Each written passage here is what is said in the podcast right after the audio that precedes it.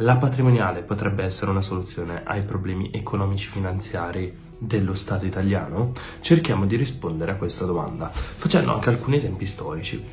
Allora, dobbiamo partire dal principio, definendo cos'è un patrimonio. Beh, un patrimonio cos'è che è? È tutto quello che una persona possiede quindi banalmente potremmo parlare dell'attivo in banca, quindi il conto corrente, possiamo parlare poi delle immobilizzazioni che possono essere finanziarie e non finanziarie e tra queste possiamo trovare quindi le immobilizzazioni immateriali e materiali.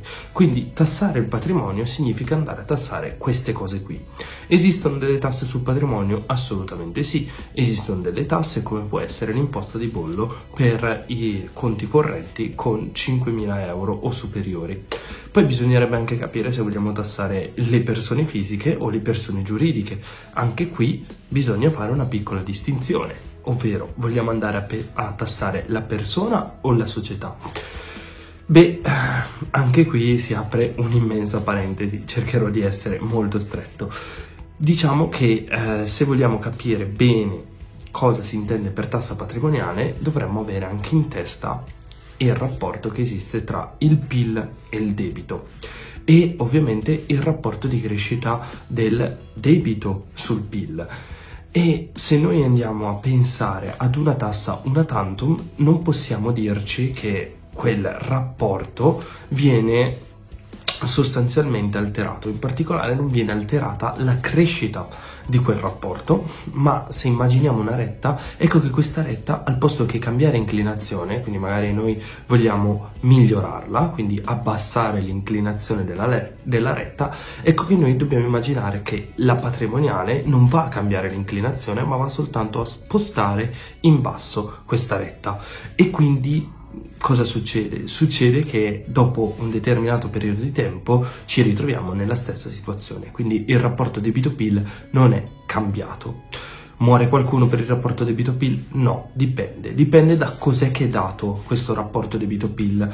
È un indice sostanzialmente, quindi ci dice qualcosa ma non ci dice sicuramente tutto. Ci dice lo stato in cui sta, si trova una determinata economia, ma non ci dice il perché è nato questo debito.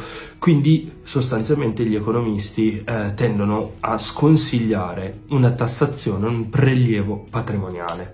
Detto questo però c'è anche da dire che cosa? Che la tassazione, che oggi è sostanzialmente rivolta verso il reddito, se abbassata dal punto di vista del reddito e aumentata dal punto di vista del patrimonio, in modo da non incidere troppo sul reddito delle persone, quindi banalmente si vuole abbassare la tassazione complessiva e dividere il suo allocamento, vediamola così, ovvero gli oggetti, i cost driver, chiamiamoli così, i nostri driver, su cui va a colpire la tassazione, ecco che potrebbe essere ridotta notevolmente l'evasione fiscale e l'elusione fiscale, nonché disincentivare quei, tutte quelle situazioni in cui si va a cambiare la residenza all'estero e quant'altro. Quindi tutta una serie di ehm, benefici che potrebbero nascere da lo spostamento tassa- della tassazione dal reddito al patrimonio. Però è una cosa diversa rispetto a chi vorrebbe una tassazione patrimoniale pesante, ad esempio quella sulle successioni, che si vada ad aggiungere alla tassazione sul reddito.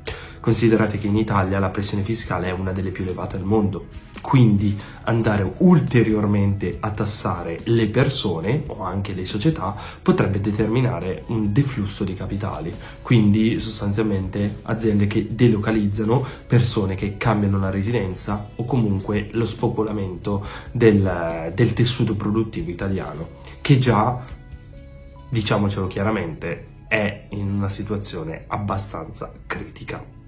Io spero di aver chiarito questo punto in pochi minuti, nel caso ci vediamo qua sotto nei commenti. Buona giornata.